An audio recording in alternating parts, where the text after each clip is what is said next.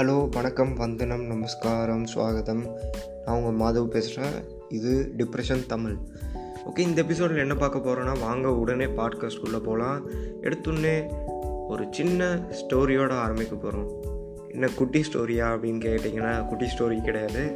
இது வந்து காக்கா குருவிகளோட கதை தான். இது உங்களுக்கு நிறைய பேரில் தெரிஞ்சிருக்க வாய்ப்பு இருக்குது ஆனால் இருந்தாலும் இது உங்களுக்கு மறுபடியும் ஞாபகப்படுத்துகிறேன் இப்போ வந்துட்டு ஒரு காக்கா இருக்குது ஒரு காக்கா ஒரு வாத்தை பார்த்து அடடா இந்த வாத்து எவ்வளோ அழகாக இருக்குது இந்த வாத்து எவ்வளோ வெள்ளையா அழகா இதனோட முடியெல்லாம் கூட ரொம்ப நல்லா இருக்கே. அப்படின்ட்டு இந்த வாத்துக்கிட்ட போய் கேட்குது நீ எப்படி இவ்வளோ அழகாக இருக்க? அப்படின்ட்டு. நாளாக ரொம்ப அழகாலாம் இல்லை என்னோட கிளி தான் அழகு. அவன்கிட்ட வந்து ரெண்டு கலர் இருக்குது அவன் வந்து பச்சை கலர்லேயும் இருக்கான் சிவப்பு கலர்லேயும் மூக்கு இருக்குது அப்புறம் காக்காக்கு ஒரே ஆச்சரியம். உடனே போய் குருவிகிட்ட கேட்குது அடடா குருவி டேய் மச்சான் என்னடா நீ எப்படா இவ்வளோ அழகாக இருக்கே அப்படின்ட்டு கேட்குது அதுக்கு கீழே சொல்லுது மச்சான் நாங்களாம் அழகில்ல. அங்கே பாரு மயில் இருக்கான். அவன்தான் இருக்கிறதுலே அழகு. அவன்கிட்ட போய் நீ கேட்கணும் அப்படின்னு சொல்கிறான் அப்போ காக்கா உடனே போய் மயில்கிட்ட கேட்குறான். ஏன்பா எப்படிப்பா இவ்வளோ அழகாக இருக்க அப்படின்ட்டு.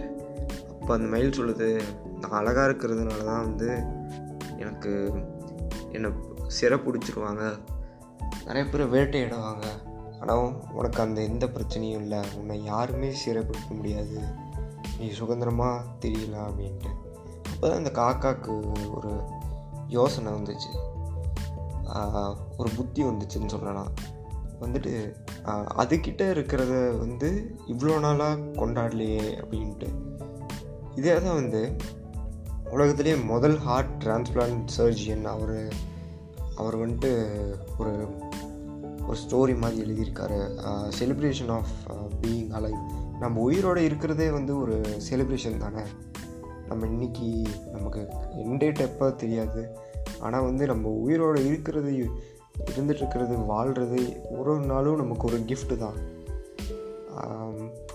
இந்த மாதிரி தான். அவர் அவருக்கு வந்து ஒரு ஹாஸ்பிட்டலில் வந்து அட்மிட் ஆகிடுறாரு அவர் அவருக்கு வந்து ஒரு ஆக்சிடெண்ட் ஆகிடுது அவர் வந்து ஹார்ட் ஹார்ட் சர்ஜன் அவர் தான் ஃபஸ்ட்டு டிரான்ஸ்பிளான்ட் பண்ணார். ஹார்ட்டை அவர் வந்து ஹாஸ்பிட்டலில் போய் அட்மிட் பண்ணிடுறாங்க. ஆக்சிடெண்ட்னால அவங்க ஒய்ஃபுக்கும் வந்து கொஞ்சம் அடி இவருக்கு தான் கொஞ்சம் பலத்த அடி.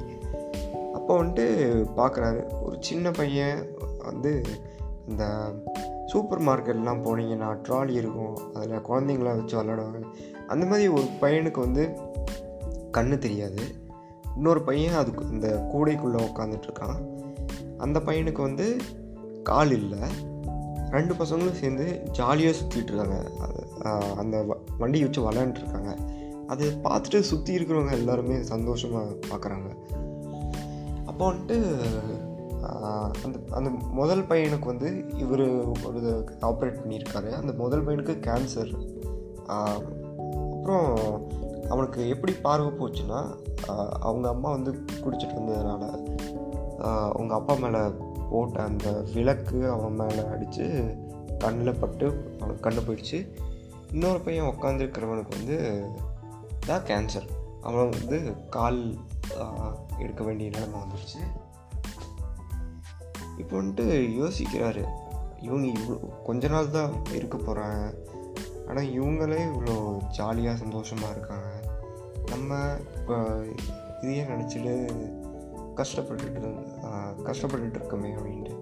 அதனால் நம்மக்கிட்ட என்ன இருக்கோ அதை வச்சு சந்தோஷமாக எந்த அளவுக்கு இருக்க முடியுமோ இருப்போம். டிப்ரெஷன் இது எதனால் வருதுன்னா நிறைய விஷயங்கள் வரும் லவ் ஃபெயிலியர் அந்த மாதிரி இன்னும் நிறைய எக்கச்சக்கமான ரீசன்ஸ் இருக்கலாம். ஆனால் ஆயிரம் காரணம் இருக்கலாம். ஆனால் நீ சந்தோஷமாக எடுக்கிறத யாருனாலையும் வந்துட்டு தீர்மானம் பண்ண முடியாது. நீ சோகமாக இருக்கணும் நீ சந்தோஷமாக இருக்கணும் யாரும் தீர்மானம் பண்ண முடியாது.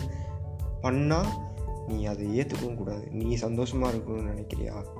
சந்தோஷமாக இரு. அதுதான் அப்படி தான் இருக்கணும். நம்ம வாழ்க்கை நம்ம நம்ம முடிவு இதுதான் இப்போ வந்துட்டு நேற்று ஒரு கொஷின் கேட்டிருந்தேன். நம்ம என்ன வேணால் லூஸ் பண்ணலாம் ஆனால் ஒன்று மட்டும் லூஸ் பண்ணக்கூடாது அப்படின்ட்டு. அது என்னென்னா நம்ம நம்பிக்கை. நம்மக்கிட்ட இருந்து யார் என்ன வேணாலும் இதை எடுத்துக்கலாம். ஆனால் கடைசியில் நம்ம நம்பிக்கையை மட்டும் கொடுக்கவே கூடாது. நம்மக்கிட்ட நம்பிக்கை இருக்குது வா போராடுவோம் போய் என்ன பண்ணுவோம் அப்படின்ட்டு நம்பிக்கையோடு இருக்கணும். ஸோ இந்த எபிசோட் நம்பர் டூ உங்களுக்கு நிச்சயமாக பிடிச்சிருக்கும். ஒரு டிஃப்ரெண்ட்டாக இருக்குதுன்னு நினைக்கிறேன். மீண்டும் அடுத்த எபிசோடில் கண்டிப்பாக சந்திக்கலாம். ஆனால் அடுத்த எபிசோடுக்கு நான் உங்கள்கிட்ட ஒரு கேட்க வேண்டிய விஷயம். இப்போ வந்துட்டு உங்கள்கிட்ட என்ன இல்லைன்னு யோசிச்சுக்கோங்க. உங்களுக்கு ஒன்று வாங்கணும் அப்படின்னு யோசிச்சு அது உங்களுக்கு கிடச்சிருச்சு. அது கிடச்சதுனால உங்களுக்கு சந்தோஷம். ரொம்ப நாள் நீடிச்சிருக்கா? நீங்கள் ஏதாவது வாங்குறீங்க புதுசாக ரொம்ப நாள் ஆசைப்படுறீங்க. அது கடைசி வாங்கிட்டீங்க. அது கிடச்சோன்னே உங்களுக்கு எவ்வளோ நாள் சந்தோஷம் நீண்டு இருக்குது அப்படின்ட்டு யோசிங்க. அடுத்த எபிசோடில் இதை பற்றி தொடர்ந்து பேசுவோம். பாய்